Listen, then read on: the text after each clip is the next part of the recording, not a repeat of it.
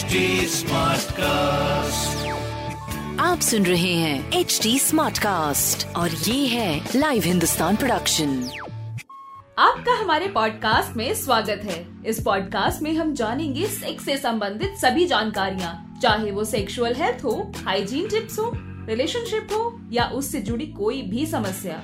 तो आइए let's talk खुलकर। तो इस एनिवर्सरी आप अपने हस्बैंड को क्या गिफ्ट कर रहे हैं? शर्ट वॉच सर्जरी किस बात की सर्जरी वजाइना को टाइट करने वाली सर्जरी चलिए बताते हैं। वेल वजाइना के ढीला होने के कई सारे कारण हो सकते हैं जिनमें से कुछ ऐसे हैं जो सच हैं लेकिन कुछ ऐसे हैं जो केवल लोगों का भ्रम है।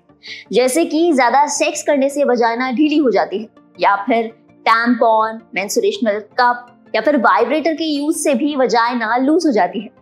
This is utter nonsense vaginal tissues एक इलास्टिक की तरह होते हैं और सेक्स या फिर टैम्पॉन को इंसर्ट करने के दौरान वो अपने आप खुल जाते हैं दूर दूर हो जाते हैं, जिससे वजाइना का आकार बड़ा हो जाता है।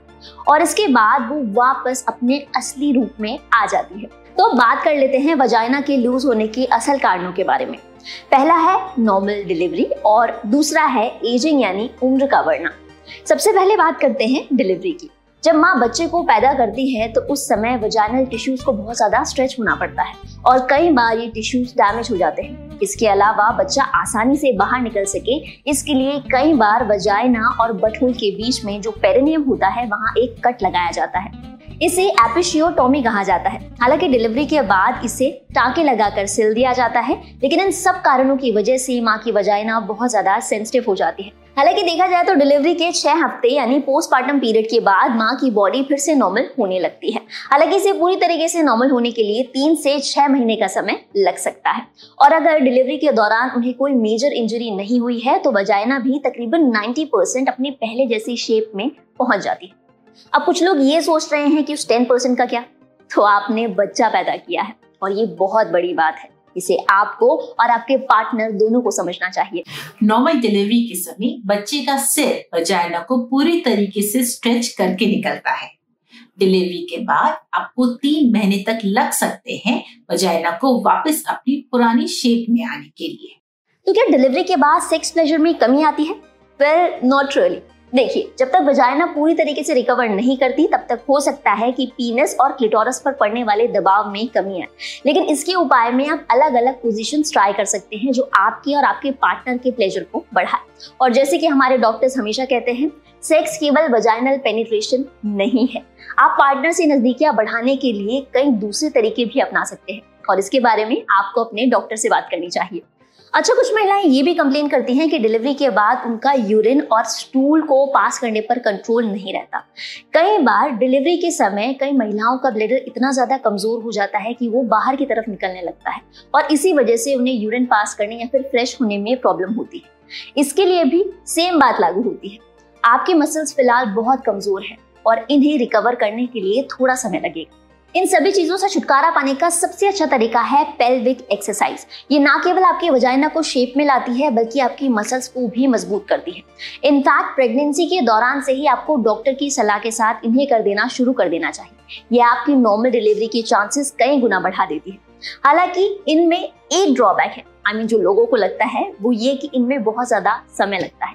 लेकिन ये हंड्रेड परसेंट नेचुरल और सेफ़ है। कई महिलाओं को डिलीवरी के बाद ये भी लगता है कि क्योंकि उनके सेक्सुअल प्लेजर में कमी आ गई है, इसकी वजह ये है कि उनकी वजाएँ ना लूज हो गई है। देखिए, प्रकृति ने सब कुछ सोच समझ कर बनाया है, क्योंकि इस समय माँ को आराम की ज़रूरत होती है, इसी वजह से इस दौरान एस्ट्रोजन हार्मोन का लेवल पूरी तरीके से गिर जाता है। ये वही हार्मोन है जो आपको सेक्स के लिए उकसाता है और आपके लिबिडो को बढ़ाता है। इसी के साथ पोस्टमार्टम डिप्रेशन भी एक चीज़ है जिसके बारे में कोई बात नहीं करता। देखिए, बच्चे का खान पान देर रात जागना, रिश्तेदारों का आना जाना, एक माँ के पास डिलीवरी के बाद करने के लिए बहुत कुछ होता है और इस समय वो पूरी तरीके से एग्जॉस्ट रहती है। इस दौरान सेक्स की इच्छा ना करना बिल्कुल नॉर्मल है। बढ़ती उम्र के साथ वजाइना की शेप में बदलाव आना भी बहुत नॉर्मल बात है। ये वैसा ही है जैसे उम्र का असर हमारे शरीर के अंगों या फिर स्किन पर देखने के लिए मिलता है। वेल मैं इस टॉपिक के लिए रिसर्च कर रही थी तो एक एड मेरे हाथ लगा। आप भी सुनिए। शादी की सालगिरह पर अपने पति को दें प्यार का तोहफा। वजाइनल रिजुविनेशन कराएँ। आगे लिखा है कि कौन इसे करवाए? अगर आप सेक्स ड्राइव बढ़ाना चाहती हैं, खूबसूरत और कॉन्फिडेंट महसूस करना चाहती हैं, अगर आप फिर से जवान महसूस करना चाहती हैं वेल ये सर्जरी कम स्पा का एड ज़्यादा दिख रहा है कि भाई चलते फिरते आइए और रिफ्रेश होकर चले जाइए। वजाइनल रिजुविनेशन जो कि वजाइनल टाइटनिंग का फैंसी नाम है। यहाँ आपको दो ऑप्शन मिलते हैं, जिनमें पहला है सर्जरी और दूसरा है लेजर पहले बात करते हैं सर्जरी के बारे में। वजाइनोप्लास्टी यानी कि सर्जरी सभी महिलाओं के लिए नहीं है। ये उन महिलाओं के लिए है जिन्हें डिलीवरी के समय कोई मेजर इंजरी हुई थी और अब उन्हें सेक्स के दौरान तेज दर्द होता है या फिर अब उनकी सेक्स ड्राइव बहुत कम हो चुकी है, जिसका असर उनके रिश्तों, उनकी पर्सनल लाइफ पर पड़ रहा है। या फिर बढ़ती उम्र की उन महिलाओं के साथ जिन्हें यूरिन लीकेज की प्रॉब्लम होने लगी है।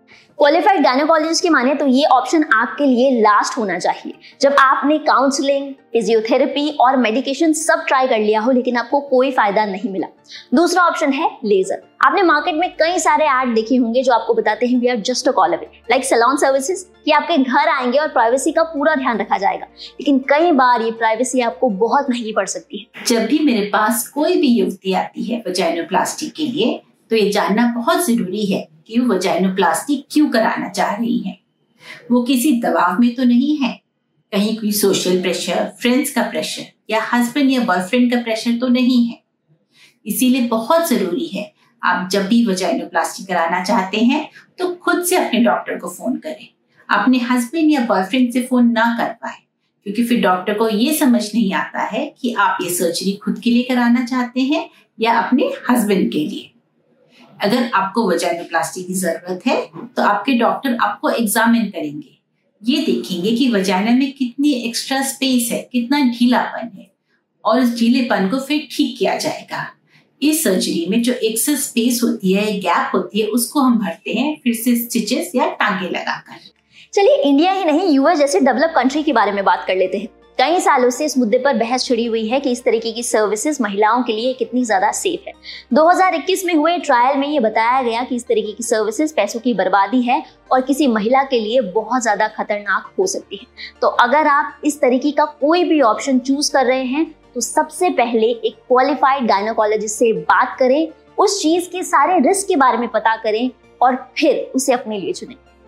वीडियो खत्म करने से पहले मेल्स के लिए एक ज़रूरी बात वजाना का टाइट होना हमेशा अच्छा संकेत नहीं होता। और ये आपकी पार्टनर की लॉयल्टी का सर्टिफिकेट तो बिल्कुल भी नहीं। कई बार वजाना इसलिए टाइट हो जाती है क्योंकि आपकी पार्टनर पूरी तरीके से अराउज नहीं है या फिर आपके साथ सहज नहीं। इसे वैजनिस्मस कहते हैं, जिसके बारे में हम एपिसोड दो में बात कर चुके हैं। और एक बात फीमेल्स के लिए कई बार मेल पार्टनर आपको ऐसा कुछ बोल देते हैं जो आपके दिल पर लग जाता है और आप उसे लेकर बैठ जाते हैं। या आपके और आपके पार्टनर के बीच की दूरियों को बढ़ाता है। तो बेहतर रहेगा आप दोनों बैठकर इस मसले को हल करें। और देखिए सच्चा पार्टनर तो वही है जो प्यार भी करे इंतज़ार भी करे और आपसे बात भी करे खुलकर। तो ये था आज का हमारा एपिसोड। अपना फीडबैक शेयर करने के लिए आप हमें कांटेक्ट कर सकते हैं Facebook Instagram LinkedIn, YouTube and Twitter पर। हमारा हैंडल है at the rate H T साथ ही ऐसे और पॉडकास्ट सुनने के लिए आप लॉग इन करें W W W dot H T smart cast dot com आप सुन रहे हैं एच टी और ये था live Hindustan production smart cast